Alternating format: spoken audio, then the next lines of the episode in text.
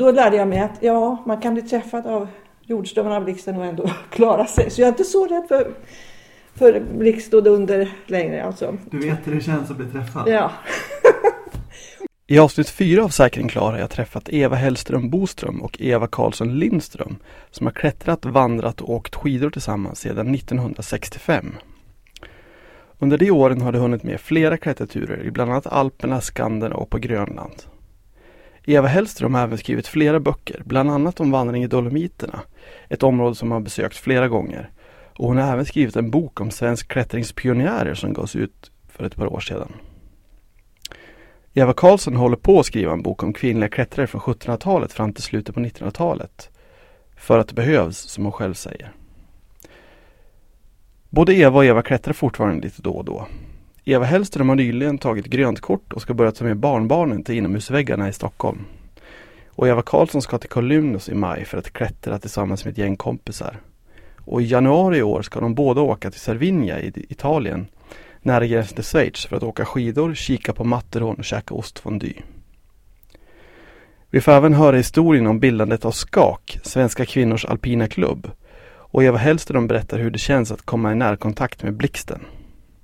Varsågoda. Sådär, då spelar det in. Mm. Ja, vad... Vi kan väl börja, ni får presentera er och, och säga vad ni heter och sånt där. Ja, eh, Eva Hellström Boström. Och eh, ja, 73 år. Vad vill du veta mer?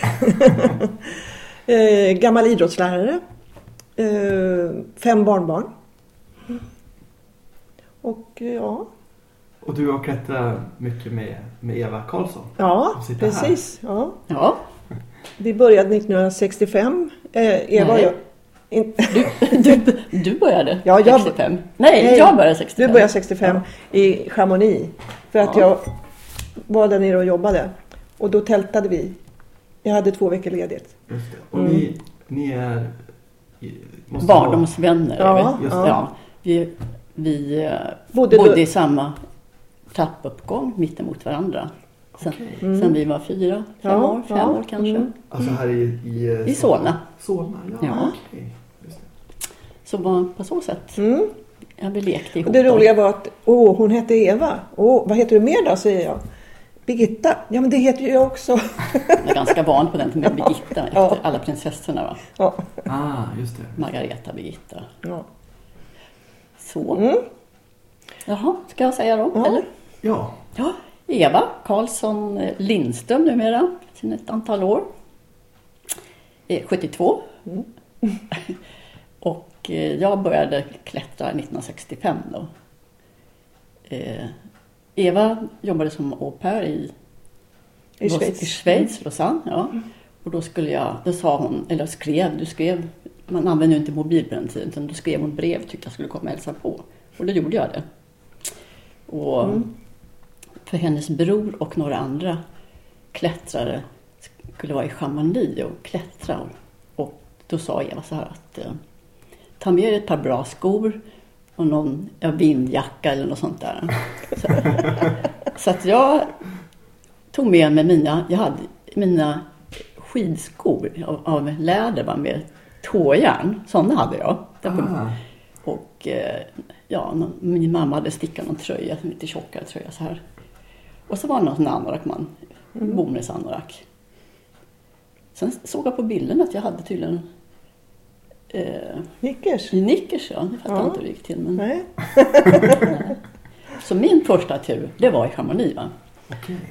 Och det var eh, Aiguille de Lem. Först Pic Albert och så gjorde vi travers över till Aiguille de Lem. Tillsammans med en österrikare som heter Flo. Han frågade om vi ville följa med och då följde vi med. Mm. Just det. Så vi gjorde en travers på Mm. Emman då. Just det. Och då tyckte jag att det här var Kul. kul, jättekul. Och det, här var inget, alltså det var jättekul allting. Det Mm. gick bra. Mm. Det var första turen. Ja. Och, Men du började tidigare. Ja, jag började väl eh, 62 ungefär i Häggsta. Med, eller först var det Kråkberget. Eh, Brorsan var ute och letade efter Häggsta. Eh, så vi hittade inte Häggsta först och då var, klättrade vi i Kråkberget. Och då var han och hans kompis Burken eh, de gick före, eh, de hade rep och då blev jag väldigt nyfiken. Vad gör de? Så jag klättrade efter utan rep. Vi var ju lite tokiga på den tiden. Och så sen kom vi till Hägsta och så, ja, där var vi vår och höst hela tiden alltså. Så 64 var jag i Österrike och klättrade lite grann. Så att jag var lite van när vi var i Chamonix. Men i Chamonix, det jag kommer ihåg också, eh, vi sprang över glaciären. Alltså vi var ju i form av någon underlig anledning. Så jag sprang över glaciären och då kom det en man efter mig. Nej, men det var inte 65. Var det inte? Nej, jag var inte. Nej, Han är miljonär menar du? Ja. ja. Nej, det var lite senare. Var det lite senare? Ja. Okej. Ja. Jo, eh, i alla fall Eva var uppe på en hytta och jag skulle dit upp. Och då så, oj du verkar van, sa han till mig. Ja, kan jag få följa med? sen? Ja. Så, så då guidade jag honom upp till en hytta, Montonvert. Ko- nej, Koverkel. Koverkelhyttan, ja, vid Moine. Ja. Och då fick jag mina första eh, pengar som guide, 100 franc. Så vi bara tyckte att vi var jätterika. Men det det kan inte ha varit 65 för jag var, kan inte ha gått ensam upp till Koverkel. Ja, jag har, jag har Ja. skrivit ner. Ja, ja det kvittar. Men vi ja. fick i alla fall den här mannen som var väldigt tacksam. Vi gjorde, säll, ja, vi gjorde sällskap på, från och till Montanvert. då. På hösten så skickade han två presenter till oss. Ja, just det. En varsin skarf, sån här scarf. Vet du. Ah, Och så stod en sån här fin Hermé. Hermes. Vet. Och vi var så i alla fall jag var jättebesviken då. Ska man en sån skarf till? Liksom, så. den låg i, i en. Jag öppnade inte för många år senare men nu Mm. förstår jag att det var en jättefin skarf. Ja, visst. Det var ju- Exklusiv. Ja, mycket. Har kvar fortfarande. så du Eva, du började klättra i Chamonix Ja. och du började lite grann i Hägsta. Mm, mm. Just det. Men då efter den första turen som du Eva Karlsson. Mm. Ja. Hålla- Ja, okej. eh, när du kom hem till Sverige då. Hur, eller hur var klättringen, Nej, då- klätterkulturen i Sverige? Ja, men då började jag i, 60-talet. i Hägsta då. För jag var intresserad. Så vi, vi var ju som vanligt utan pengar. Så vi cyklade från Solna till Hägsta. Va? Det var liksom, inte vet jag, en och en halv mil Nej, det var nog längre. var längre. Men så det var liksom uppvärmande när vi kom till Hägsta. Va? Så att det, var, det gjorde vi hela tiden. Ja. Mm. Så började man klättra där och lärde sig att... Man knöt ju in sig med repet i, i bröstet. Va, så här. Man hade inga selar på den tiden. Så att vi gick de här vanliga blåsipparna. Och, och repen behövde ju inte hålla så mycket i och med att bröstkorgen bara höll vad var det, 2000 max. Eller inte ens det. Ja. Så att repen behövde inte vara så starka. Tyckte vi. Nej, men det, man sa så på den Ja, tiden. okej. Ja, alltså, f- Ja, bröstkorgen eh, tål inte hur mycket tryck som helst. Nej, just det. så Man därför blir- behöver inte repen ah, hålla så mycket. Men Ja. här klättrade inte vi med 9 mm Jo. för att det skulle vara lättare att bära? ja, ja. Jo, det är Enkelt klart. alltså. Ja, ja. Det fanns inte så mycket annat då. Jo, det fanns ju tjockare men vi tog ju... Nio. Nio. Ja, vi var ju släta. Ja, det var så lätta. Så att, det- eh, och var det, var det mycket folk som höll på att klättra då i Hägsta? Eller i Stockholm överhuvudtaget? Nej, alltså i hela Sverige var vi väl ett hundratal kan jag tänka som klättrade då. Det började bildas de här eh, klubbarna i Uppsala. men det var senare. det. Ja, det kom, senare. ja, ja, de, Sex- 65 var det ju bara Hägsta som gällde va? Vad ja, jag vet i Ja. alla fall. Man kanske har klättrat på kullen lite, det vet jag inte. Men, men Hägsta var det. Ja, men då klättrade nog lite på andra ställen. Ja, ja. det tror jag nog. Dalarna kanske. Ja, precis. Mm. Men det var inte många. Vi kände ju till folk alltså över Sverige som... Och vi hade ju klätterträffar. Och det kom ju Kullen sen bland annat och Bisberg och... Just det. Ja. Övik var jag Ja, med på i alla fall. precis. Varje Kristi himmel tror jag det var. Ja. Och Kullen på pingsten. Alltså på klätterträffar? Ja, Mm, klätterträffar. mm. Ja. Eh, när ni var och klättrade där i Hägsta, vad hade ni för, eh, för skor? Oj! Vi hade de tunga Lova-skorna. Alltså Lova var ju ett jättefint märke på den tiden. Så att för att vi- vi eh, klättrade i Hägsta för att, att kunna klättra i riktiga berg. Det var det som var liksom syftet med det. Så att, ja. Så vi klättrade med våra tunga skor. Alltså kängor då? Kä- Kängor. Ja. Ja. Jag hade gick- inte lov, jag hade något franska Ja. jag hade köpt då. Ja. Calibier kanske? Kanske kan, kan vara Galibier, för de har jag haft. Det Mm. vet jag. Ja. Men det var hårda skor ganska flera år. Ja, Ända fram ja. till 70-talet klättrade vi med hårda. Mm. Det Och det var ju väldigt svårt att stå på små steg då med de där skorna. Alltså det var ju... det blev ingen friktionsklättring. Nej, nej, nej men eh, på steg, alltså väggklättring gick ganska, gick ju ganska bra, det tycker jag. Mm. På små steg också. Ja, ja, fast ja. Inte Vi pyttesmå. var ju i Paris, Fontainebleau. Ja, och där köpte jag mina första friktionsskor kan man säga. Okej. RD. Och vilket, vilket år var det ungefär? 67 måste det ha varit då. Jaha, ja. Ja, okej. det var jag ja. och, vad hette hon, den franska från Tyskland? Polyx. Ja. Polyx, ja. ja. Så det måste ha varit 67. Ja, jag tror det. Men då var det där då, alltså för Fontainebleau är ju ett boulderområde. Ja, Ja. Nej, men vi var ju där med den där fransyskan och eh, hon tog Jo. oss dit. Ja, det var så här att vi hade varit på en klätterträff i Marche-les-Dames i Belgien. Jaha, Ja. men då var det 69 då. Okej, ja. Jag ser 69 det. måste det Ja. ha varit. Ja, Eh, så var det. Så vi kom dit som eh, kvinnliga klättrare och där var det, ja, det var en till, det var Polyx tjej. Resten var Ja, killar. 69. Och så då, ja, var, då tittade vi på varandra, Eva och jag. Äh, vi river av en led här så de vis, visar att vi kan klättra. Så, sa vi. Och så sen så, ja, ja, så gjorde det vi var, det. det ja. var ju liksom naturligt för oss att klättra med varandra. ja, ja. Så var det. ja. Det var inget Nej, nej. att man skulle visa Nej, men vi ville sådär. ju, Va? sen ville vi ju klättra med de andra. Ja, själv. Det var ju en träff. Ja, det var, precis.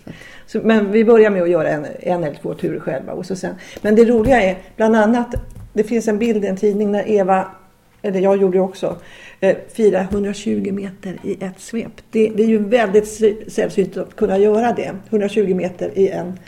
Då hade man eh, en rep, Ja, det är dull för... eller ja, inte... Dull. Jo, men vad heter? Jo, men så här. Ja, en sittsele hade man. Ja. Hade vi det? Ja, man, vi vi Ja, fick, man gjorde en, en, ja men det var ingen riktig sittsele, man gjorde det i rep, en sele. Och så sen så gällde det att fira. Bara när man kommer ut där, man kommer ju ingenstans. Det var ju så tungt repet, 120 meter. Så Ja, man, just det. hur ska jag komma ner här? Ja. Men vi fick Ja, säkring uppifrån va? det hade vi. Ja, det hade okej. vi. Ja, Så att, mm, men eh, mm. det var 120 meter, så det var ganska tungt ja, ändå. ja. Men hade ni någon feedingsåtta då? Nej, nej, vi hade, nej, vi hade så här Eva. Så repet går runt kroppen? Ja, precis. Sådana dylfer. Ah, Fast med säkring. Någon säkrade oss då. För ja, var väl säkrast så. Mm. Men jag kommer bara ihåg att det var Ja. tungt. Men sen var det, när man väl var över kanten så var det ju var det kul. Mm, mm. Och så då träffade vi den här på Lyx och så åkte vi vidare till Fontainebleau med henne så småningom då, när klätterträffen var över. Det var den här Dennis Gray som höll i det från England då. Okej. Ja, Mm. Mm. Det var en kul grej. ja Ja. det var det faktiskt. Eh, på den tiden var... Då verkar det som att klätterträffar var liksom den stora grejen. Mm. Ja, Mm. det var det faktiskt. Det Va, var, hur, var ni, hur många var det per år liksom i Sverige och sådär? nej, det var inte så många faktiskt Nej. ändå. Det var, 20-30. Vi hade höstträff i Stockholm. Klättret. Ibland sa man eh, skämtsamt så att de överlevandes fest. Ja. Det hade vi under Hade ganska, ganska många länge, ja. år i Enebybergs eh, hembygdsgård. Eller Ja, det och sen var det på Mm. Lidingö också. Det har varit på flera sen. Alltid på hösten va? Men vi slutade kalla den för det när, ja, när det hände grejer sen. Mm. Ja, Ah, Okej. Mm. Mm. Just, då blev det bara höstfest. just. Men det var 69 ni var i Fontainebleau. Ja. Ja, det måste ha varit då. Då du köpte friktionsskor Ja. första gången. Just. Ska du se dem? Ja, om du har dem. Ja. Ja, det gäller att spara på gammalt. Mm. Men... Eh, oj, Mm. jag kan vänta på Eva. Ja. Nej, men det är så här. Kent ju, gillar ju utrustning va? Så Mm. att han lämnar in, in dem här på omsulning. Åh! Okej. Snygga. Ja, de är ju väl bibehållna. De, de är ju bra om man ska jamma i sprickor va? Ja, just det. De är ganska styva. För de är hårda. Mm. Jammar i såna här andra Mm. mjuka skor så gör det jäkligt ont. Mm. Va? Mm. Galibier. Ja, galibier. Ja. Mm. Coolt. ja. Att de, jag, har inte, jag har inte provat att klättra nu med dem. Kan du fortfarande ha dem? De ser Ja. lite små ut. Nej, jag kan ha dem. Jag kan ha dem. Så Ja. de här köpte du 69? Ja, precis. Ja. Det ser ut, det ser ut som en, den är ganska hö- högt skaft och eh, liksom som en, eh, lite mer som en vandringssko på ett sätt kanske. Ja, jo. Nu nu för tiden ser den väl ut sådär. Ja. Mm. Och Men- ja, just det, ett tag hade man något som kallades för patchen. Och de liknade det här. Så, kommer du ihåg det? ja, Det var de mjukare rik- bara. Ja, patchen var mjukare än de här stora klätterskorna. Men, men det blev ju inte som de här. eh, som var ja, tänkta bara för att klättra med. Ja, ja men de, de var ju bra. Så ser det Mm. ut. Eh, men jag också, ni har berättat tidigare att ni var, var ner till eh, eh, Matterhorn. När var det? Matterhorn. Vi diskuterade, men 1966 måste det ha varit. Okej, det var alltså något år, några år innan. Ja, Ja. det var det. Ja, Det var första sommaren vi åkte ner till Alperna för att eh, klättra då. Och då. Vi tog faktiskt tåget då tror jag. Gjorde vi det? Ja. ja. eller så vi liftade ju några gånger från Ja. Sverige ner till Alperna också. Men vi, Ja. vi tog nog så. Började vi, tänkte vi börja i Zermatt. Och jag skulle göra som det hette 4000 meters toppar då. Men vi, eh, då, vi steg av vid Bahnhof där vid stationen. Mm, då, mm. då gick vi in till någon kvinna som har ett hotell där. Jag kommer inte ihåg vad hon heter, men det kanske du gör? Biner he- heter familjen som Ja, det hotellet finns inte kvar men det, det hette Hotell som Bahnhof. Och, som då, Bahnhof heter ja. det, just det. och eh, fanns högst upp så var det Maratzenlager för alla klättrare som ville komma och bo billigt. Mm. Ah, just det. Och då, vi sa till henne att vi vill göra Matterhorn. Men hon var jättesnäll och så här. Och, och, ja, men ni kanske... Hon sa inte att det var liksom vansinnigt utan hon sa, föreslog någon annan. Ni kanske ska pröva, pröva ett annat berg först? Ja, hon. ja. hon sa det på ett väldigt snällt sätt. Så, så, och då gjorde vi det. Vi, Det var, ja. det? Rimpfischhorn, Ja. 4000 meter då. Och, då 66. Mm. Ja. Hur gamla var ni då? Ja, det 21? 20 var jag. 20, ja. Ja. Så då... Och vi hade, det fanns inte så mycket liftar och vi hade inga pengar. Och så vi gick ju från Sarmat upp och hela Mm. vägen. Så att det var hela tiden. Det var därför jag fick så bra kondis tror Ja, jag. ja. Så det gick och sen gjorde vi den här Rimpfischhorn. Rimpfischhorn. Ja. Ja. Vi måste ha gjort något mer där. Var det då vi gjorde Wellenkop eller? Ja, ja, vi var väl där också. Och, så, vi var på Sin- Sinan-Råtorn. Men där vände vi. Ja, men det var ju, hände ju en olycka där också. Det Ja, var det som gjorde det. att eh, vi inte ville fortsätta liksom. Okej. Mm, det var ett par killar som omkom. Eh, Men sen då hade vi, var vi ganska akklimatiserade så då... Ja, vi, vi gjorde... Det måste ha varit när vi gjorde Matterhorn då. Eller delar av det. ja, ja. Ja, Ja. Delar av det. Ja, vi skulle göra Matterhorn då liksom. Så att då, då gick vi upp till... Det var jättefint väder. Strålande väder. Upp till... Ja. Vad heter den hyttan då? Vid Schwarz, uh, Hörnlyhyttan. Hörnlyhyttan Ja. Och där sov vi över då. Och klev upp jättetidigt. Ja. Vid Vi skulle haka på något... tre eller ja. Ja, väldigt tidigt. ja, Ja. Mm. Kanske två eller tre, jag Mm. kommer inte ihåg. Så att vi hakade på en guide. Det var en guide som hade en klient. Och vi tänkte vi hakar på då. Så vi gick hack i häla. Vi knöt in oss. Men vi säkrade ingenting utan vi, vi, hängde på. Det gick jättebra. Mm.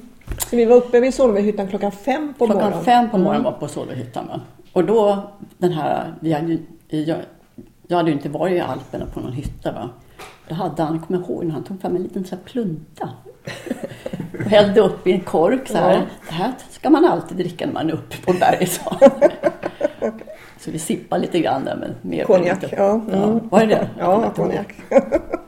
Och efter det så käkade vi lite Ja, lite vi hade ja. havre, klätterhavre kallar vi det för vi blandade nötter, choklad och lite vad det nu var. För att Mm. få lite energi då. Ja, just det. Mm. Men efter det så, ja klockan fem, sen då knöt vi, alltså då började vi säkra efter Solveighyttorna för att vi såg att man måste göra det då. Och så ni klättrade replängder då? Replängder, Ja, ja, ja, ja. säkrade Mm. då. Så kom vi upp till skuldran där, Ja. Mm. ungefär sju på morgonen. Ja. Så att det gick ganska bra. Det var då vi träffade, hur, hur högt var det? Var det ganska nära toppen eller? jag tyckte fyra och två kanske, jag Ja. vet Ja, inte. just det. Ja, Och- det är fyra. ja, den är Jag är lite fem- osäker. fyra- Det kanske var 300 höjdmeter kvar. Okej. Ja. Ja, Mm. ja vädret var fint, vindstilla. Mm. Och just på den här skullan då mö- möter vi då två män, Ja. killar. Skäggiga så här. Och de hade de klättrat nordväggen på Matron. Åh, har ni klättrat Nordväggen? Det var, ju, det var en stor grej på den Ja, tiden. ja, ja. Alltså, vi blev jätteimponerade. Så vi satt där ett tag och pratade med varandra. Va? Och ja, Och, och så rätt vad det är så säger den, kan inte ni komma ner med oss så kan vi fira ikväll och äta fondue nere i Zermatt. Och ja, det här är ju värt att fira att vi har gjort Nordväggen tyckte de. Och vi tittade på varandra, ja det här Matterhorn kan vi alltid göra. det här var ju, var ju så lätt tyckte vi. Ja. att, vi, vi går ner och sen gör vi, går vi upp imorgon igen. Så vi gick ner. Och fi, firade med killarna där och käkade fondue antagligen. Så ni, Ja. ni struntade i toppen? Vi struntade i toppen. Ja, Ja. men det kan vi ta imorgon igen. Ja. Mm. Så nästa dag när vi hade då tänkt att gå upp Ja, men vi gick ju upp till Hörnhyttan. igen. Ja, Bara att det, det, Va? då hällregnade. ja, inte på dagen men på, På- morgonen när vi skulle gå iväg då, då regnade det som sjutton så då kunde vi inte gå. Ja, Okej. då blev det ingenting. okej. Hur var fondyn? Den var nog säkert jättegod. För vi hade ju inte så mycket pengar. Det var ju de som bjöd. Så att Kanske var därför då. hade alltid ont om pengar. Det var ju så. Ja, nej men det, ja ja. Berg står ju kvar tänkte vi. Ja. Så att, eh, ja, Men man- du, man vill, du aldrig. vill ju fortfarande... Och, Ja, ja, det är helt, det är helt upp på men nu toppen. måste man ju ha guide med sig. Ja, ah, just det. Ja, det är ju enda, då var det inget bekymmer. Du, vi gör sån här crowdfunding så kan du hyra en guide. Och, ja. Men Ja. eh, till sommaren då eller? Nej, jag vet inte men eh, Jo, du är ju i form fortfarande. Mm. ja, det skulle vara rätt så kul. Jag vet inte, vi får se. Du Eva, är du på hugget? Ja, då måste jag träna lite mer. ja, Ja men det kanske vore något. ja, ja. Det är ju, vore skoj. Jag ska träna benen. Vi ska åka skidor i Cervinia i januari, Eva och jag. Så nu måste jag träna. Du vet, det som, eh, när man blir äldre, det som försvinner eh, fortast det är alltså benmusklerna, eh, lår, framsida och baksida lår.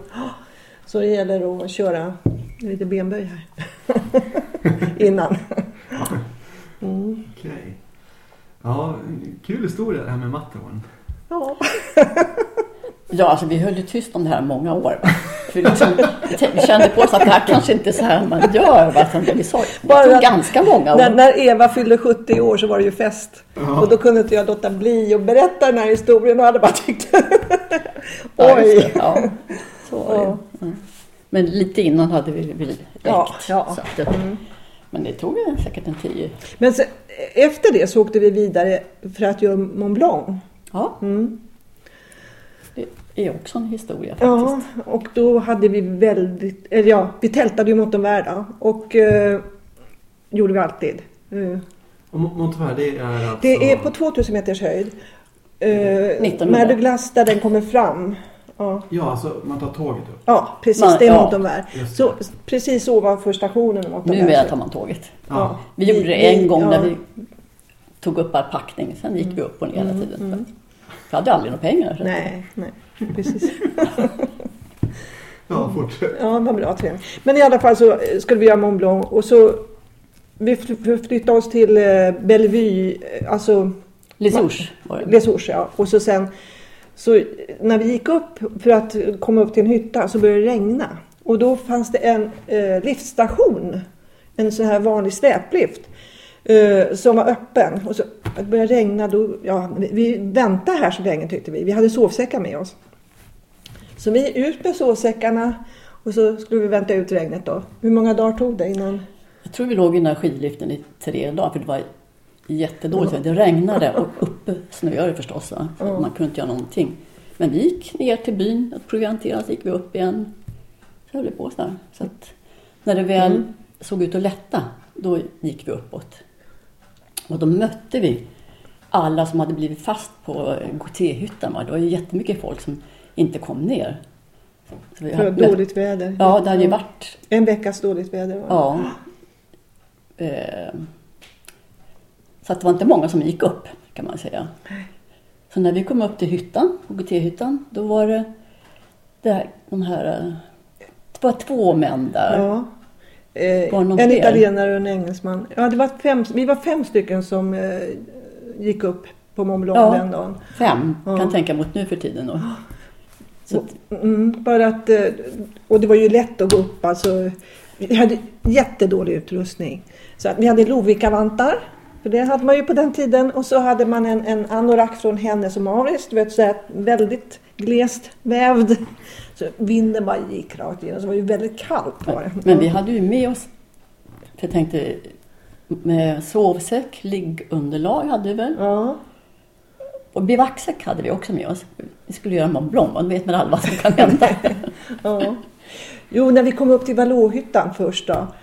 då Vallåhyttan var full med burkar på golvet. Det var ett tjockt lager med bara plåtburkar som folk hade liksom bara slängt på golvet som de hade tömt dem. Då. Och alla eh, filtar, där var det eh, stegjärnshål. Folk hade dragit på sig... Ja, men det är, Ja. det är bara en bivackhytta. Ja, ja. ja nej, det är inte så konstigt. Nej, okej. Men jag kommer ihåg, vi ställde oss och hoppade där inne för vi var så Ja, frös, Ja, vi ja. frös. Men sen så fortsatte vi och då mötte ja, vi men- två av... Nej, men du glömmer en del. Ja, ja, jag glömde jag. Alltså på, i, I januari samma år så hade det störtat ett plan där från Indien. Va? Så vi, när vi kom upp så såg vi liksom flygplansrester, Ja. eh, det är en bur som förmodligen varit djur i. Och alltså alla som hade fly, alla hade ju omkommit på januari då, så att eh, det var inte så kul att se heller. Va? Nej, nej. Så det var rester som stack upp. Ja. Ja, alltså Ja. på väg upp på morgonen. Ja, Ja. efter Vallå, eller runt Vallåhyttan kan man ja, säga. ja. Ja. Men sen gick vi upp. ja, men då, två, de här två, en eh, engelsman och en italienare. Ja. Eh, vi mötte dem och då säger de, det ligger en död man uppe på toppen. Ja, Ja. och då så, ja, vad vi, gör vi? men Ska vi, vi? var, vad kan det ha varit, kanske 20 höjdmeter från toppen. Och den är ganska, jag vet inte om du har gjort den, men Nej. nej, ganska s- smalt. Ja, kammen är, är smal. Den, den, går, den är längsgående så här alltså. Ja, men vi så tänkte, ska vi gå upp eller ja, inte? ska vi- det är Ja. samma sak. Ska vi, men vi valde att gå upp den här Ja, gången. Va? ja. Okej. Ja. Så att, eh, och då ligger den här mannen, som, det visade sig att det var en engelsman då, han, Han låg, eh, från toppkammen så låg han en meter under. som man passerade precis förbi. Va? Ja. Och eh, han hade så här långa istappar under fötterna. Så ja, man förstod att han var död. Han, anoraken låg över huvudet på honom. han så här. låg så, precis Ja. så här som man... Eh, ja, Men, jag tror han skulle ha... Eh, han ville nog bara vila sig. Ja. okej. Hans repkompis hade ju dött några dagar tidigare då. Så han, På sydsidan av På Mont. De ja. hade gjort en, en svårare tur på sydsidan. Okej. Ja. så han hade Så an, det vi tror eh, att han kanske var så trött så han, han kanske bara tänkte nu ska jag vila lite för nu är det bara nära till Vallåhyttan. Det var ju bara nerför sen. Ja. Och antagligen somnat då. Så, Så det var ju så här blandade känslor när jag kom upp på ja, vi toppen. grät. Vi grät när vi kom Ja, upp. och sen var det solen sken och det var fantastiskt vackert. Ja, va? Så att det var ju som blandat. Mm. Ja, så det är också en tur att komma ihåg. Ja, Ja. och sen det, om man ska prata om det här äh, flygplanet. Det har ju gått historia om det. Det har ju försvunnit. Var ju en eh, förmögenhet som var med, med, Jaha. Ja, smaragder och allt vad det var. Jaha, oj då. Ja. Som har försvunnit. Så det var, fick ju till följd att en del gick ju upp för att leta efter skatten som man sa. Ja. Så det blev väl en historia, men det visade sig att det här var sant. Va? För det läste jag nu Jaha, i somras, ja, 2012. Då hade det kommit, alltså, saker och ting kom ju ner från berget. Mm. hade de hittat en diplomatväska från det planet. Och i det så fanns det eh, ädelstenar. Jaha. Så att det var en, en man i Frankrike då som eh, kom med det som, Ja. jag vet inte om det var allt, men han kom med alla grejerna till Chamonix då. Mm. Jaha. Ja. Det är lite, ja, det är intressant. Mm. ja. Mm. Eh, då där på 60-talet, hur var, hur var Chamonix då som stad? Liksom? Eller by? By. Ja. Det är egentligen ganska sig likt men bilarna gick rakt igenom byn. Nu har man ju liksom skärmat av torg och så att nu är det trevligt att gå där. Men då gick vägen rakt igenom. ja, mycket trafik var Ja, det. mycket trafik. Ja. Och mycket turister var det. För, ja, Mont Blanc har ju alltid varit känt och mycket japaner och så kommer bussar. Och, Just det. ja. Men det är så likt. Alltså det har Ja. inte förändrats speciellt mycket sedan Nej. 65 faktiskt. Mm. Man känner sig hemma när man kommer dit. Ja. Så är det faktiskt. Det är inte som i Zermatt när vi började vara där. Det var ju inte några byggen längs kanterna på dalen. Eller, utan det var ju de här gamla byggnaderna mycket och så en del större hotell. Men när man kommer dit nu, alltså, man känner inte igen sig för att de har byggt överallt. Winkelmatten där vi tältade då, där är det bara hus. Man skulle inte känna igen sig var vi var där vi tältade. Alltså. nu. Mm. Mm. Det finns en liten eh, del, men det är bara turistiska hus. Ja. Annars är det, nej men Ja. där, det har förlorat sin charm tycker jag. Ja, ja, Själva byn. ja. Mm. Annars är det fint. Men eh, när ni bodde i Chamonix, då tältade ni antar jag? Ja. Vart var det ni tältade då? Ovanför, alltså där järnvägen slutar, man åker upp till Montonvert och där tältade vi alltid. Ja just det, jag tänkte nere i byn. Om ni tältade någonting. Nej. Nej. Nej. Nej. Vi, Det fanns ett ställe som hette eh, Les Amis de la Montagne, alltså Bergens vänner. Där kunde man bo billigt för att det var som en Ratzenlager. Alltså man ja, såg där många i... såg man någon enstaka gång. Ja, för vi hade inte så mycket pengar så vi kunde betala om det. Nej, men vi gick ut och firade ibland där nere och drack lite vin. Och... ja. Det fanns ju en kvinna som hette Helene Falkman. Som, ja, eh, också ja.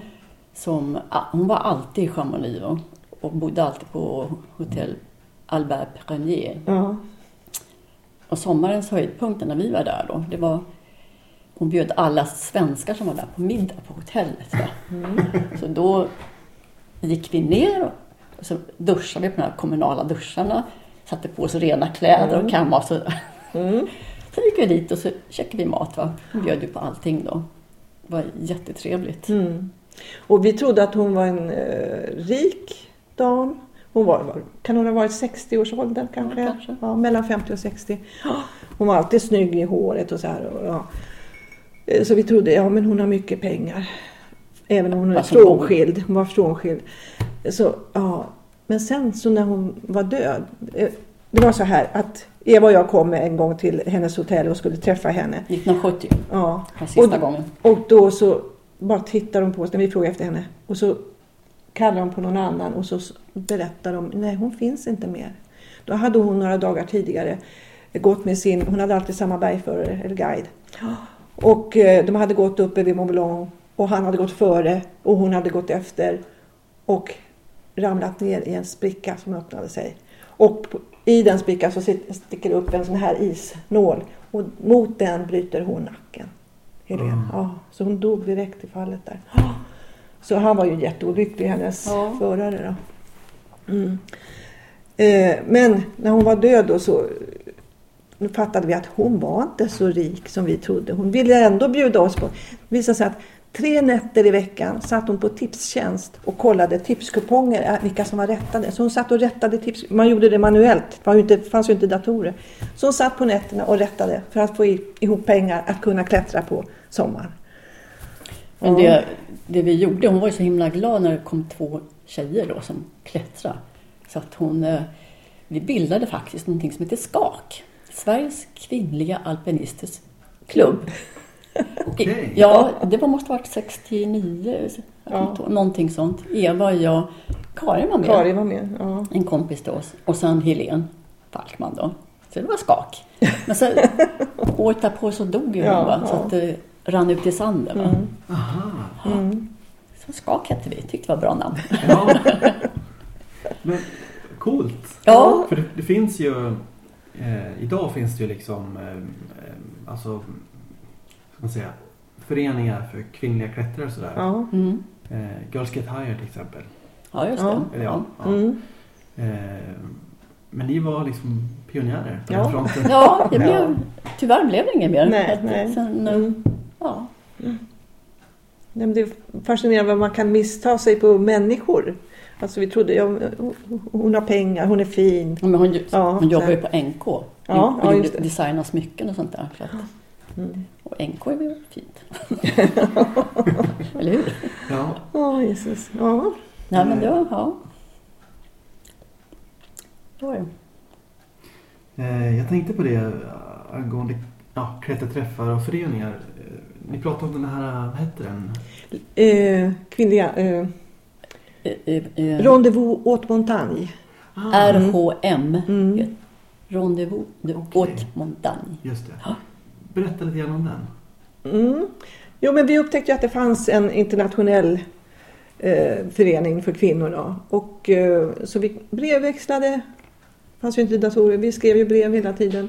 Och eh, så fick vi reda på att det var olika träffar. Och den första träffen vi hade möjlighet att vara på det var den här 1981 i Österrike. Då. Mm. Just det. Och hur var, hur var det? Ja, det var ju spännande. Vi åkte tåg ner faktiskt. Ja, gjorde vi. ja.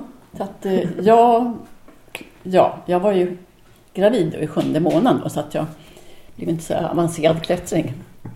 Men eh, vi- ja, man eh, delade erfarenheter och det var ju många sådana här stora kända stjärnor. Vanda Rutskiewicz och Isabelle Patissier. Mm. Sen var det några som du kommer ihåg. Hermie Lottersberger som Ja. var den första kvinnliga skidläraren i Österrike. Jean, bara- Jean ja. Franco också. Ja. Ja. jag kommer inte ihåg de andra. Mm. Just det. Och vad heter hon? Vanda Rutkiewicz, ja hur uttalas det Ja. vet inte katten. Ja. Men det är den polska klättraren som hon gjorde ju flera 8000 meters toppar till exempel. Åtta Ja. stycken hade hon hunnit med. Ja. Oj! Mm, mm, Blir det åtta? ja. Ja. Det var på Shoyu, eh, hur nu uttalas, Shoyu, eh, som hon omkom, försvann. Mhm. Mm. Okej. Man, vet inte, man tror att hon fick höjdsjuka. Och hon ville Var det inte på K2 då? Eller? Nej, nej. Nej. Just det, för jag har sett någon bild på henne Mm. från 60-talet tror jag. Där Mm. hon ja, i Romsdalen har precis klättrat Trollryggen. Ja. Ja, just Och det. det är ju det är Europas längsta led typ. Ja. Eller ja, jättelång. Den är ju Nej, liksom men hon var jätteduktig va? Mm. 70 replängder och sånt där. Det är Mm. gigantiskt Mm. stor. Okej. Hon gjorde ju Nordväggen på Matterhorn också. Mm. Ja. Solo. Eh, men sen kom, eh, vi hoppar lite fram och tillbaka. Ja. Men på 70-talet då när, när framförallt friktionsskon kom och sådär. Mm. Vad, vad klättrade ni då? Fortsatte ni vara i Alperna eller var det? Nej, du, vi slutade ju klättra tillsammans då. Ja. Du... Det vi kom, ja, ja, det just kom det. män emellan. Vet du. Ja. ja. Vid Så var det. 71 ungefär. Ja. Så att då blev det... Klättrade vi inte ihop på ganska länge. Nej. Nej, men jag fortsatte i Chamonix lite tills 73 då jag fick mitt första barn. Då. Sen blev det inte så mycket. Mm. Nej, jag, jag klättrar gan- ja, aktivt. Ja, vad ska man säga? Ja, 74 var jag i Yosemite till exempel. Ja, just 1974, ja. Tillsammans med en som heter Göran Hellström. Så vi var väl ett av de, tror jag, första som åkte dit enbart för att klättra. En del svenskar hade varit där tidigare men då har man ju bott i USA då. Mm. Men sen blev det väldigt rush till Yosemite. Alla Mm, skulle mm. dit. Men då kunde man ju bo i ja, Camp 4 där. kunde man ju bo där i hur länge man ville. var det inga restriktioner då. va? Vi var väl där i fem veckor. Vad, vad klättrade ni för turer? Ja, jag är så dålig på att komma ihåg det. Den, den jag kommer ihåg det är på Half Dome, den där Snake Dike då. Ah, Ja, den. Men så var det mycket friktionsklättring på... Ja, vad kan det heta då? Ah. Jag kommer inte ihåg. Och så Mm. mycket jam, jam, jamspiksklättring. Mm. Så, så att det gick... Vi klättrade varje dag så att man, det gick ganska bra faktiskt. Det är kul. Sen var jag på någonting som hette Cathedral någonting. Ja, Jag är inget bra på att komma ihåg namn. Ja, Okej. Nej. Så att, eh, nej men det var jättekul faktiskt. Mm. Då var det mjuka skor som gällde. Så, ja, men det är ett tag sedan. Ja. Mm. Nej, sen ja, vad jag har gjort mer. Jag, England var vi innan, då var 73 var vi i England. I Wales. Ett antal gånger. 71, 70, jag vet inte. Början på 70-talet i alla fall. Mm. Sen ja, jag klättrade i Frankrike. Provence där. Ja, vi var i Le, Le Calanque och klättrade. Ja. Ja. Det var 68, just det. Nej, Ja, Just utanför det. Marseille. Ja, ja precis. Ja. ja, för då, just det. För då, Ja, men vi, alltså vi hade ju, vi var, jag måste, vi, man kunde ju ingenting om hur kroppen fungerar. Jag vet att när vi var i Zermatt och jag, då så skulle vi träna oss att gå utan vätska. Vi laddade, laddade in ja, sten, stenar i ryggsäcken. Jag tror vi hade mellan fem, ja, säg 15 kilo på ryggen med sten. För det, ja, vi hade inte så mycket utrustning. Så då gick vi upp till olika hytter med stenar. Vi fick inte dricka för att eh, vi skulle härdas. Helt vansinnigt. ja, speciellt i, i, i när du och jag skulle Ja. någonting. Då var det- vet, det är ganska varmt där. Så då, vi hade ingen vatten med oss. Nej, skulle gå och göra en klättertur. Så Ja. när vi kommer fram till den där turen så, bara, så hittar vi en sten med lite skugga och vi bara satte oss ner. I skuggan. Sen gick vi tillbaka. Så bara, det är vansinnigt var det. Inte ha Ja, så det har ju utvecklats lite... Vilket var förståndigt. Nej, men fysik, alltså, man vet att man behöver vatten och alltihopa. Ja. Akklimatisering. Ja. Mm. Ja. Eh, vad, men ni var, jag tänkte på i Sverige, ni var, var, det, var det några fler ställen som ni var på än Häggsta och klättra? Kullen. Ja. just det. ja. Alltså i ja, Skåne. Bråviken. Ja. Det är Örnsköldsvik där. Vad heter det? Stora berg vid Övik. Eh, ja. Där är nästan ingen klättrar längre, men det är jättefin klättring. Det är tre, fyra, fem replängder. ja, vad heter det? Ehm, Är det Blåberget? nej, Jag kommer inte ihåg henne. Ja, det är Höga Kusten eller? nej, Inte? nej, nej. I- In i landet? Dödlars? Nej. Vad heter det? Det finns en, en vatten och sjö bredvid. Ah. Ah, vi åkte till Övik, det var så man sa va? Ja. Men då klättrade vi. Då käkade vi surströmming och båda bastu. det kommer jag ihåg. Ja, Och hoppa i sjön. Ja. efter bastun. så var det, det var ju som lite is på sjön va? Jag, vet, jag vet inte om det var med då när Alve simmade ut för han skulle hämta is till Jo, Grog- det- Groggen. Ja. Iskallt vatten va? ja. Kom tillbaka. Just det. Mm. Ja, Östersund i och för sig. Har jag ju klättrat på 70-talet då. Stugan? Stugan ja. Just det. Ett par nyturer? Ja, på en nytur ja, precis. Mhm. Eh, Krälande krokodilen. Mm. Just det. Och ja, var någon mer också. Jag kommer inte ihåg. Just det. Eh, vad heter det? Du Eva Karlsson. Ja, Eh, du har ju även varit, eh, jag har sett i eh, Jämtlandsfören. Du har varit i Helags och klättrat. ja just det. på Helagsväggen. Ja, Och hur var det. det? ja det var det var faktiskt 71. Det var när jag hade träffat Kenta då. Ah, Så Kenta och jag och eh, Janne och Stefan Mm. var där uppe då. Så att, då, då eh, bodde vi på stationen där då. Och så gjorde vi några nyturer då. Kenta och jag gjorde en då, bagatell. Den går direkt upp till toppen då. Och eh, Stefan och Janne gjorde ett par stycken. Men Kenta och jag hade ju liksom träff, träffat varandra så vi, det blev bara en tur för oss. Sen väntade vi på dem i hyttan då. Mm. Mm. Eh, Dolomiterna. Mm. Mm. Där du Eva Ja, ja. Hellström, du har varit en del och Ja, ja, dels, ja, och vandrat. ja, Och skrivit böcker om det ja. också. Vandring i Dolomiterna. Eh, jo, men jag har klättrat en del där ja. ja. Ja, eh, det ligger ju i norra Italien. Jag, Mm. jag tror jag åkt förbi den någon gång när jag var liten. Ja, det är ett men- fantastiskt vackert område. Det är jättefint. Ja, ja. Ja, Och där- kalksten. ja, ja. Berätta mer. Om Dolomiterna? Ja. Ja. ja. bland annat det lagokanten som du hade haft en bild på här. Ja, Eva. den har jag, jag har också gjort den här. Ja. Den har ramlat ner från väggen. Ja, okej.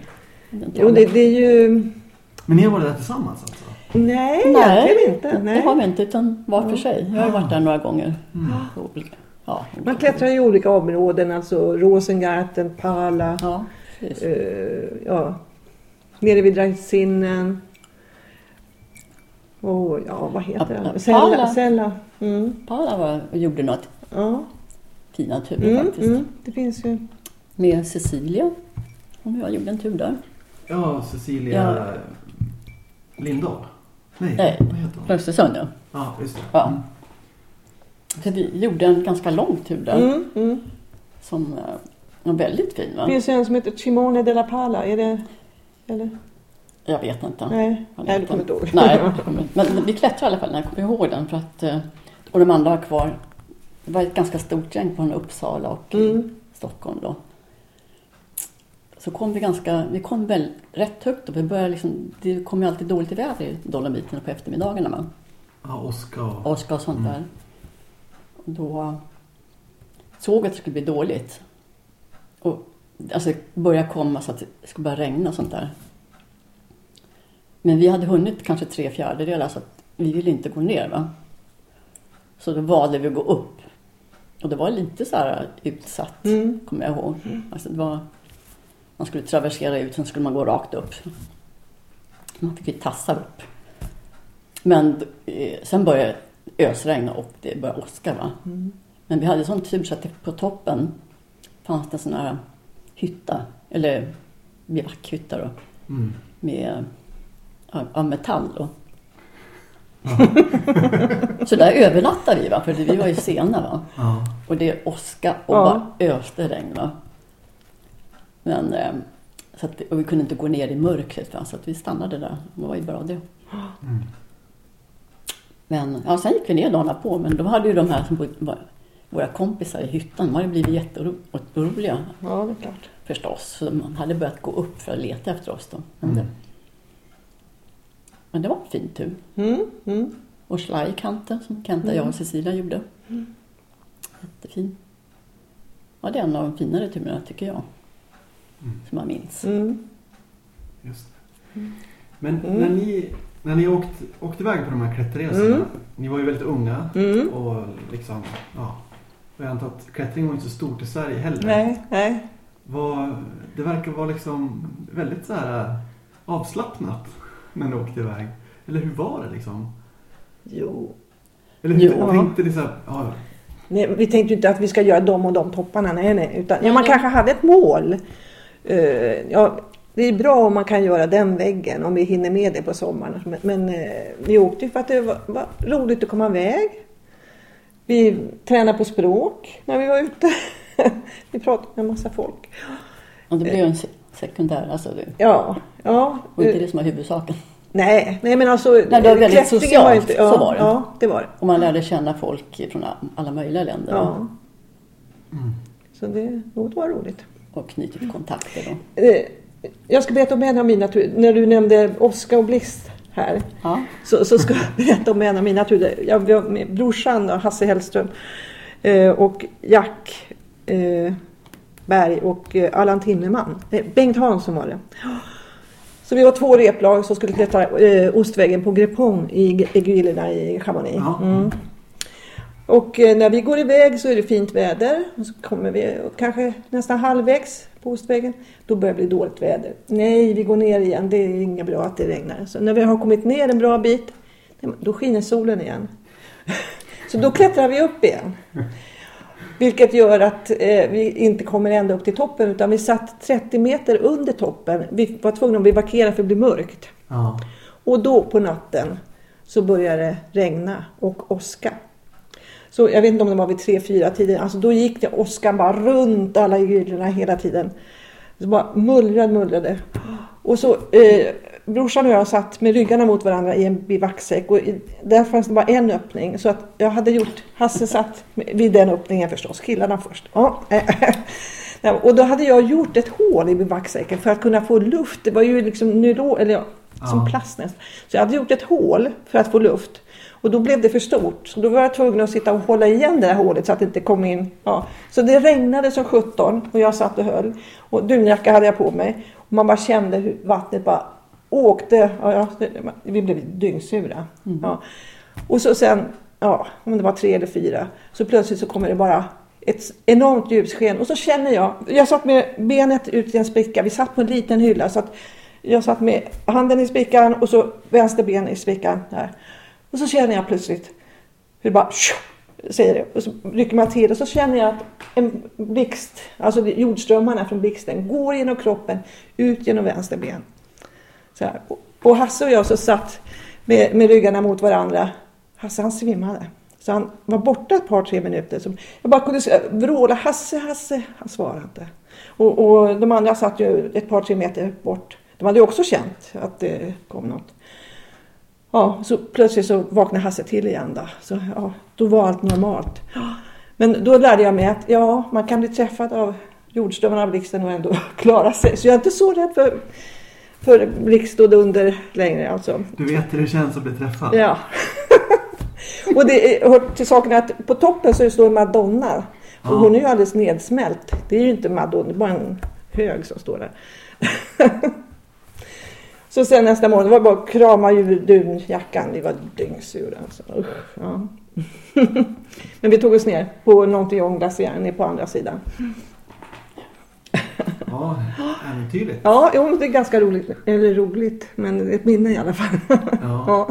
ja, Jag gjorde ju också östväggen på Grepon ja, ja. med en engelsman och en tysk då.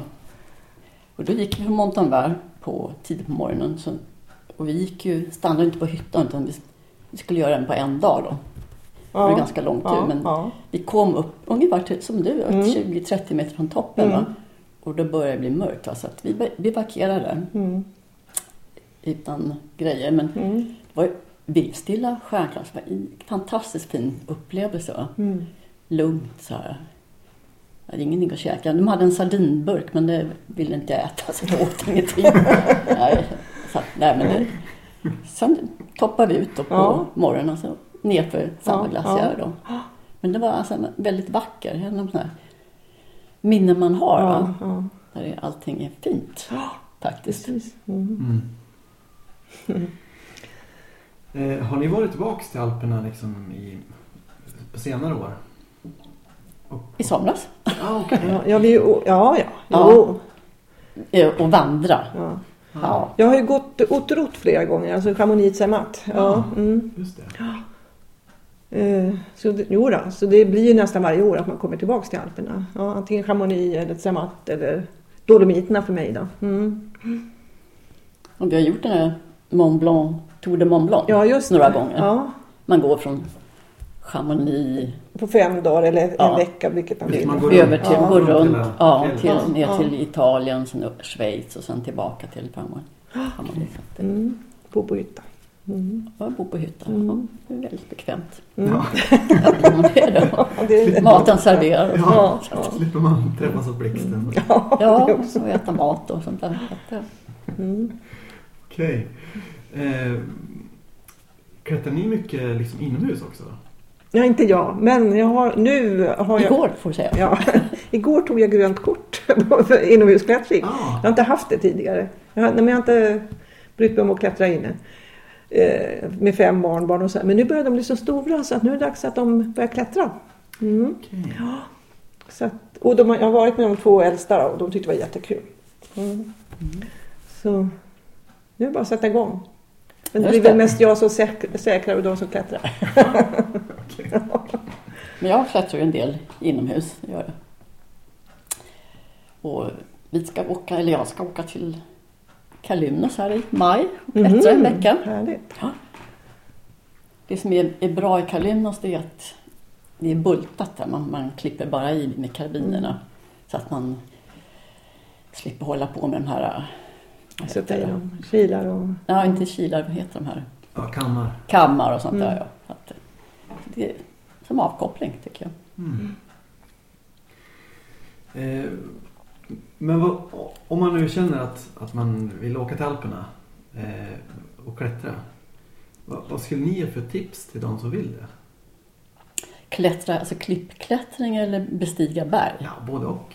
Bestiga berg tror jag, det kan nog alla med någorlunda kondition göra. Om man börjar vänja sig vid höjden och inte allt för svårt. Alltså, till Mm. exempel en rimfission, är inte så Mm, svår. nej, nej. Det är lite Mm. klättring det är det. Men klippklättring i Chamonix, det är, en, det är en sak att klättra inomhus.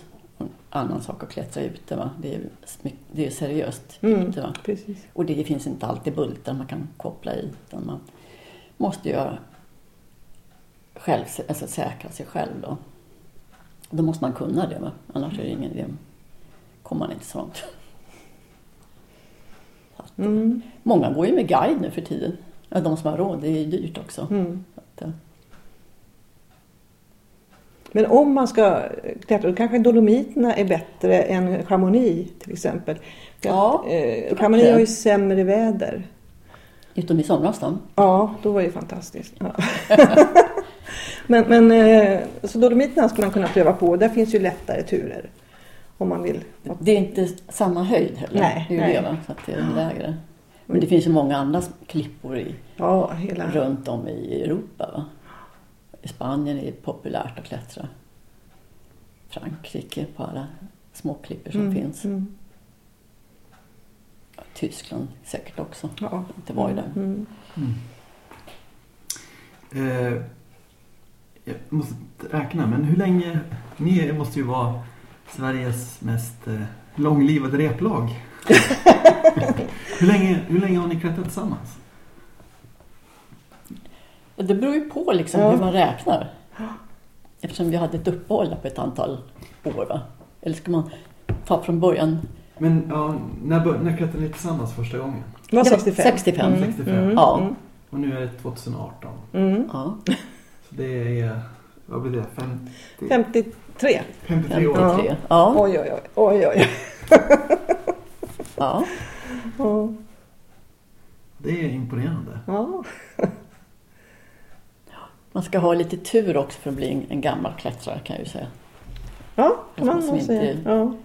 Råkar ut för något Mm, mm. och få vara frisk. Va? Ja. När du frågar om det här med klättringen. Det, det känns lite som att klättringen nere i stora alper, att det är lite osäkrare idag. Att det kanske regnar lite mer sten på grund av det här med, med vädret, alltså väderomslag. Att glaciärerna har blivit mindre. Det känns lite som att det är lite mer osäkert. Alltså, yttre farorna är lite större Mm. kanske. Jag vet inte, vad säger du? Ja, det vet jag inte. Mm. För, har du sett den här... äh, När man hoppar av Montenvär-tåget Ja. och så går man ner mot glaciären Ja. så finns det en skylt Mm. som visar hur... Här var glaciären Mm. bakom Ja. målet. Mm. Och så är det... Ja, Typ, det har sjunkit typ Jätte, 50 ja, meter. ja, precis. precis. Ja, ja. Har ni sett skillnad då på glaciärerna Ja, Oh ja, 60-talet? oh ja, det Ja, kan ja. man bara ta fram gamla bilder. Ja, det är jag jättestor skillnad. ja.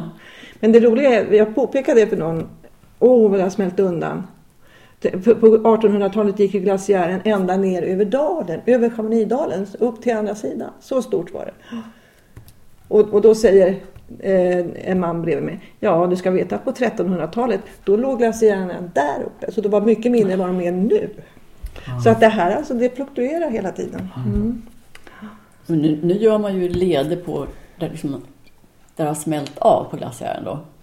Borrbåtsleder och sånt där. Mm. Ja, just det, på Klippan. På klippan Mm. ja. Jag- ja, det är Men du kanske har gjort det, eller? Jag vet inte. Nej, vi har varit uppe och känt. Det är ju helt blankt. Ja. Mm. Polerat. Ja, Mm. men det var ju som omöjligt. Men nu i och med att man kan borrbulta och säkra sig så Mm. kan man ju klättra säkert. Mm. Så det, det är stor skillnad, det tycker jag. Mm. Mm. Har smält undan. För ni beskriver också att ni ofta tog tåget ner till Alperna. Ja. Eh, och har ni läst senaste numret av Bergsport? Det var ju klimattema på det. Eh, Jag har nog inte Ja. berättat så mycket. Nej. Ja, nej. okej. Mm, mm. Och sen så var det även en artikel om att, att eh, hur man tar tåget till Alperna. Ja. För att inte flyga då, för att det är Mm, ja, mm, mm. med klimatförändringar och så vidare. Mm. Men när ni åkte tåg då, Mm. 60-70-tal, var det, var det enkelt? att åka Ja, det var det. Han klev på tåget och steg av i... Var det Chamonix? Nej, Chamonix. jo, Ja, Chamonix ja, mm. faktiskt. Det var inga problem. Hur, hur bokar ni biljetter?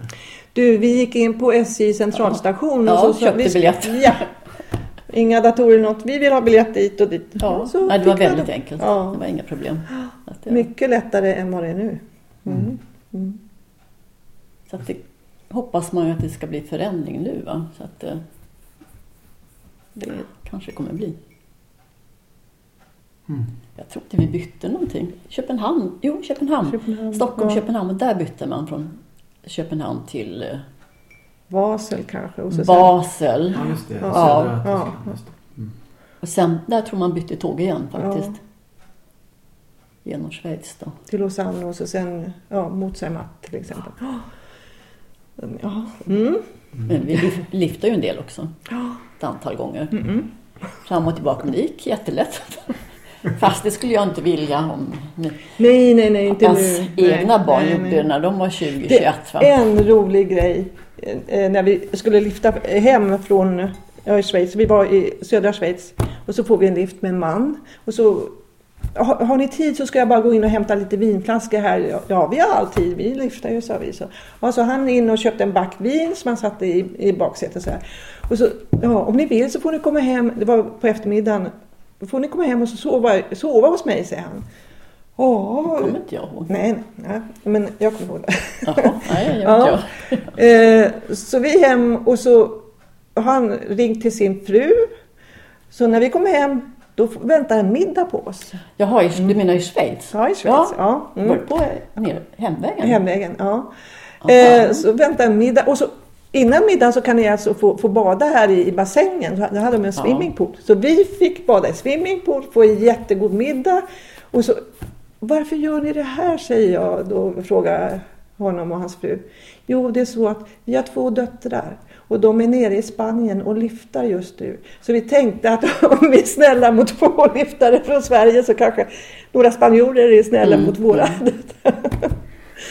Ja, så det var en jättebra historia tyckte jag. Så var bara att åka vidare nästa morgon, eller jag lyfta vidare. Ja. Var det då vi fick den här långa liften? Vi fick en... Han körde genom hela Tyskland upp till Stockholm. På ett svep utan att Han satt nästan sova. och halvsov. Och Eva satt bredvid och jag satt bak och så såg jag hur ögonen började ramla ihop. Och Eva, måste jag säga något? Prata, få honom att vakna. Men det var på färjan där fick vi en liten paus. Ja, ja. Men jag undrar, vad smugglade han egentligen? Tror du? Ja, något måste ha varit att köra i ett svep. Jag tror det var 170 mil eller något sånt där. Ja, han körde Ja. långt. Mm. Det kommer jag ihåg. Ja, jag körde över 100 mil själv. Mm. Efter bara jag hade körkort, Ja. vet du. Till vi kom i Sverige. Ja, just det.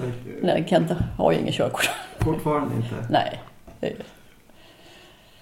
Nej. har han inte. Det behöver man inte ha sig. Nej. Nej. Eh, har ni några framtidsklätterplaner? Eller ja? nej, inte klätterplaner för mig, nej. Men däremot åka skidor, både på utför och på längden. Och, och så vandra. Jag måste ner till norra Spanien och gå den här pilgrimsleden. Jag har ju skrivit en bok om den och den eh, håller på att ta slut så nu måste jag reka allting. Så att då blir det 80 mil här vandring också. Mm. till våren. Är det längs Pyrenéerna? Nej, Nej. eh, ja, eh, man börjar i Pyrenéerna. Det är första dagen man passerar över. Och så sen så går man, det, är- alltså det är ju jättelätt vandring. Det, det är inga stig. Eva har ju gått, vi gick ju de sista 20 milen där. Från Astorga. Ja, 25 var det väl. Ja. Eva suckar. Ja, ja, det är, ja Mm. vissa delar var bra men jag har ju varit i Nepal och vandrat. Ja, Det är en en stor skillnad. Ja, det är så himla vackert där. Mm. Men det här går man ju inte för att det är en naturvandring utan det är mer socialt. Ja. Och, och kanske många ska gå för att uh, börja tänka på sig själva. Vad vill jag? Och, ja, Mm. lite. Just det. Mm. Ja, coolt. Ja. Mm. Har du några klätterplaner? Ja, Ja, Kallinus. ja, Kallinus i Ja, maj. Ja. En vecka blir det. Ja. Och sen blir, har vi ju bokat Cervinia, du och jag, i Mm. januari. För vi vill egentligen åka till Zermatt, men det är så, finns inga, Det är så dyrt. inga resor som går dit nu. Mm. Va? Man får boka själv och skulle bli vansinnigt dyrt. Ja. Va? Då tänkte vi åka till Cervinia, sen åker man över till Odulpass alltså. Och ska komma man ner till Zermatt ska man boka ett, En natt. ett dygn där i, Ja. Zermatt. Ah, För vi vill titta på, det, det finns så mycket mer att se i Zermatt än i Cervinia. Va? Ja. Museum, kyrkogård. Ja, kyrkogården. Och det visar filmer. Liksom, så Ja, att det, ja. just Så är planen. Och så kan vi ju äta en ostfondue. Ja, ostfondue kan vi, precis. Kan vi titta på matten på Ja, rätt, ja, rätt ja. sida. In mattor. Ja, jo men det är mycket finare från den Ja, sidan. Cervinia är inte Ja, speciellt fint. Nej. Men det, Men det är jättefin snäll skidåkning i Cervinia när man är över 70. det är bara salsgolv så här. Det finns ju en lång löpa där, vad är det, Ja, 12-14 jo. kilometer att Ja, åka. det finns det. Men det Ja. orkar inte vi utan då. Det finns ju massor med ställen man kan gå in och fika. På vägen så stannar man där. Så tar man nästa etapp. Mm, Så mm, det är ganska bekvämt tycker mm, jag. det. Ja. Man gör så mycket man vill. Mm. Ja. Eh, jag har väl typ... Mm. Under alla de här åren som jag har hållit på att klättra då, liksom. Mm. Har ni... Du Eva pratade om att ni hade haft ganska mycket tur, eller man ska ha tur Ja, som klättrare. Men har ni varit med om några alltså, olyckor eller incidenter och sånt där?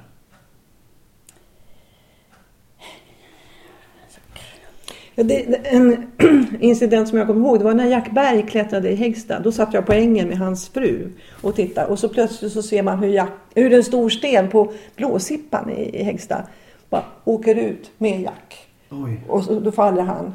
Och det var- så inte bättre än att han förstörde ett finger så han har fingret gått att by- böja längre. Så det är ju en incident man har sett då kan man säga.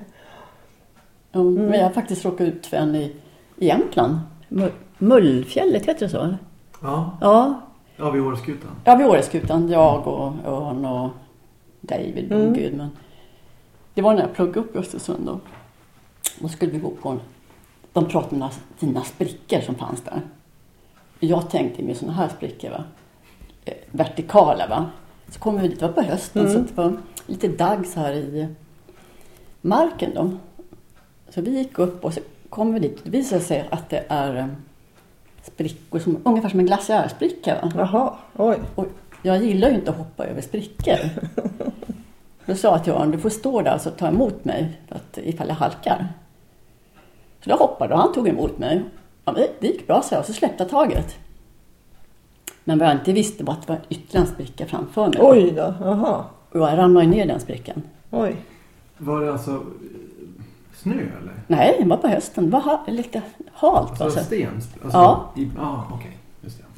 Så jag ramlar ner och har sån tur så att jag hamnar gränsle över ett stenblock som är där. Det enda som fanns i hela sprickan. Var 15 meter ner. Oj, oj, oj, oj.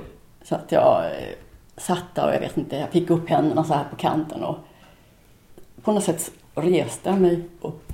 Jag stod på blocket, sen var Gud med den där tog tag i händerna och så hjälpte mig upp. Va? Men det var, det där drömde jag om många gånger. Jag drömde att jag föll Mm, så mm. För det var, hade jag tur. Säga. Du, en annan incident du har gjort, det var när du klättrade ut Tunaberg på natten. Ja, ja, men, ja, men det är preskriberat. Det är preskriberat. På natten? Ja, Ja, vi kan... eh, Nej, jag var i fin form efter Yosemite. Va? Att, eh, det gick jättebra. Så att vi klättrade. Det finns en travers där, du vet, man går himmelsängen. Ja, Och det var, ju- det var ju väldigt lätt för mig. Va? Så att, så Du satt behövde där. rep. Jo, vi hade... Nej, nej, jo, det hade vi. Jaha, Men då var vi... Satt vi på kvällen och så skulle vi... Äh, vi går och gör himmelsängen då. Ja. Och är man tre då så, ja, någon, jag vet inte vem det var som gick först. Jag gick i mitt... Nej, jag gick inte i mitten. Jag gick sist. Men man ska ju koppla i liksom så här. Allt eftersom. Men det blev något litet misstag där. Så att, nej, jag tappade taget. Jag gled med fötterna och ramlade ner. Och slog i marken med benen. Va? Så att... Eh, ja, det är ju ingen hjälm och sådär. Men jag blev hängande som tur var med, med repet runt... Eh, ja, Ja. jag blev hängande där. Men, men jag bröt ju benen. Jaha. Fy fan. Ja, så att... Eh, Det var det var ju en träff då. Ja, En, en eh, danskarna, tror jag var. ja, ja. Så att eh, de fick ju ringa efter ambulans. va. Ta mig därifrån. Så kan det gå på, på natten när man har varit på fest innan. Ja. Ja, Det var ingen fest innan. Vi, vi satt och myste vid en lägereld. Ja. Ja. Men, ja. Det har Mm. blivit en myt det där, så Mm. kan, kan jag ju säga. Nej men det, jag överlevde. Så att, eh, Ja, det är bra. mm. Eh, du ska uppdatera vandringsboken då. Mm, Eh, mm, Som du berättade om tidigare. mm. Och även Dolomitboken, så jag har lite att göra nästa år. Ja, jag förstår. Ja, suck. Mm. Nej, Dolomitboken kom 2002. Och den säljer alltså fortfarande lite grann då. Men jag kan, det finns ju inga mejladresser eller någonting. Det fanns ju inte då. Speciellt inte i Italien att man kunde söka sig till en hytta. Så jag måste ju ja, ändra väldigt mycket. Ja, jag förstår. Ja. Just. Coolt. Mm, mm. Och du Eva, du håller också på med något, någon bokprojekt. Ja, Ja, jag hejar på henne. Ja. Eva hejar på mig. Jo, jag tänkte, jag håller på och läser inne på kvinnor som klättrar sen eh, begynnelsen kanske 1700-talet. Och framåt fram till fram ungefär slutet på 1900-talet då. Det händer ju så mycket hela tiden så att eh, jag försöker hitta någon, någon tråd Mm. hur, hur det har sett ut under åren. Man kan se att det finns en tråd. Va? Liksom det, det är så mycket som går igen. Va? Men jag har inte liksom... Det är inte, det är inte klart ännu. Va? Nej, nej, nej. men det är rätt intressant tycker jag. Ja, men det, det handlar om kläder, det handlar om eh, synen eller vilka är det som börjar klättra. På, det, det är mycket koncentrerat kring Alperna för mig. Va? Mm. Chamonix. Det är, där man började klättra kan man väl säga. Framförallt engelsmännen som kom dit. Alltså, vilka var som kom dit? Det var ju bättre beställda då. Som hade råd att ta sådana här Ja, ja. Guider och ja. Ja, guider. Det skulle man ju ha på den tiden. Mm. Minst tre, fyra guider och sånt där. Och bärare. Och, Mm. Men det är rätt kul tycker jag. Mm. Så att, men det är ju inte, finns ju inte skrivet på svenska utan det är ju på tyska, engelska och franska. Då. Så det tar ju lite tid att plöja igenom böckerna. Då. Ja. Så att, eh, ja, Men det, det som behövs är någonting på svenska faktiskt. ja, vi läser ju Ja. många engelska men det finns inget... Samlat, nej. Nej. nej. Mm. Får vi se Mm. vad det blir. Mm. ja, härligt. Mm. Alltså, det blir spännande att läsa när det är klart. Ja, Hur känner du pressen? ja jag känner redan pressen. Ja, det går fint. Mm. Ja, Mhm. eh, eh, jag vet inte, jag har inte så mycket mer frågor. Eller har, är det något du vill tillägga? Har du glömt fråga om något? Nej, det tror jag inte. Inte för min del. Det, ja, det finns ju hur mycket som helst egentligen men, men ja, det, man måste ju orka lyssna också. Ja, Eller? Ja. Som- sagt, det finns ju mycket att berätta. Men Mm. det kommer man inte ihåg allting heller. Nej, nej. Men det är bra att du, du liksom, vi börjar bli lite äldre som sagt. Att du passar på. För det gjorde vi när... Just det. Ja, vi intervjuade ju Vad som hette hon? Lise Simonsson. Som var med på Nygrens led. eh, Nygrens led på Kebnekaise. okej. alltså Ja. när de klättrade den första gången? Ja, ja. Aha. Eh, hon var på något hem någonstans i, ja. vad det var, Danderyd. Västerås? Nej, men det var ju, Alltså, jag, jag, ja, jag åkte utanför. bil här Ja, utanför ja. Stockholm. Ja, ja. Var, Alltså, Nygrens alltså går upp på Ja. Kebnekaise Ja. mellan Mm. nord och sydtoppen. ja Den här kammen. precis. Just det. Ja, den gjorde hon på 30-talet med David Nygren. De var var väl en, ensamma. Kan ha Mm. varit en 80 år när vi träffade henne. Ja, ja. Sånt. Och, och hon, var, hon gifte sig aldrig. tr- Tror jag. Nej. Oh, ja, hon kanske, ja, det kvittar. Eh, men jag frågar, hur kom det sig att, att eh, ni kunde göra det här? Det fanns ju, alltså, det fanns ju inte tåg eller någonting upp till Keb. De fick ju gå hela tiden. Ja, du vet, vi cyklade jämt. Alltså man, hon, talade om hur stor träning det var på eh, 20-30-talet. Att alltid ta sig fram till fots. Hur de släpade pulker så fort det var snö. Och, ja så, så hon var ju fruktansvärt vältränad tror jag när, när hon gjorde den här Nygrensled med Mm. honom. Mm. Och vad... När var det? 30? Kanske 32, 33 någonting. Ja. Mm. Jo, så vi, jo, vi intervjuade flera av de här äldre damerna. Och Britt Hedman. Eh, som också, hon gick på första klätterkursen i Kebnekaise tillsammans med eh, Palins dotter Yvonne Palin. Ah, Mm. och Palin, han var... Palins korridor uppe i Keb, Keb vet du. Just det, Ja. känner jag. Okej. Mm. Så, att, jo, det var ju roligt. Och, så det gällde att passa på liksom när de fortfarande levde de här människorna. Ja. Mm. Just det. Ja. Precis. ja, Jesus. Ja. Mm. Ja. Eh, vad bra. Mm. Men eh, vi kanske ska eh, nöja oss så här då. Mm. Ja, Men tusen tack för samtalet. Ja, tack ska du ha. Tack så mycket. tack, tack. Det var alltså Eva och Eva, Sveriges kanske mest långlivade replag skulle jag tro. Nästa avsnitt av Säkring Klar har jag spelat in när jag var på gräsklittreträffen utanför Grövelsjön i Dalarna nu i helgen. Eh, det var, jag tror att det var femårsjubileum eller något sånt där men eh, ja, väldigt kul träff som jag brukar åka på och eh, i år hade jag som sagt med mig min ljudsugare så jag får spela in lite olika grejer. Avsnittet kommer i alla fall. Eh, jag ska bara klippa ihop det tänkte jag. Eh, ha det så bra tills dess och eh, klättra lugnt och var försiktig. Ha det fint. Hej då!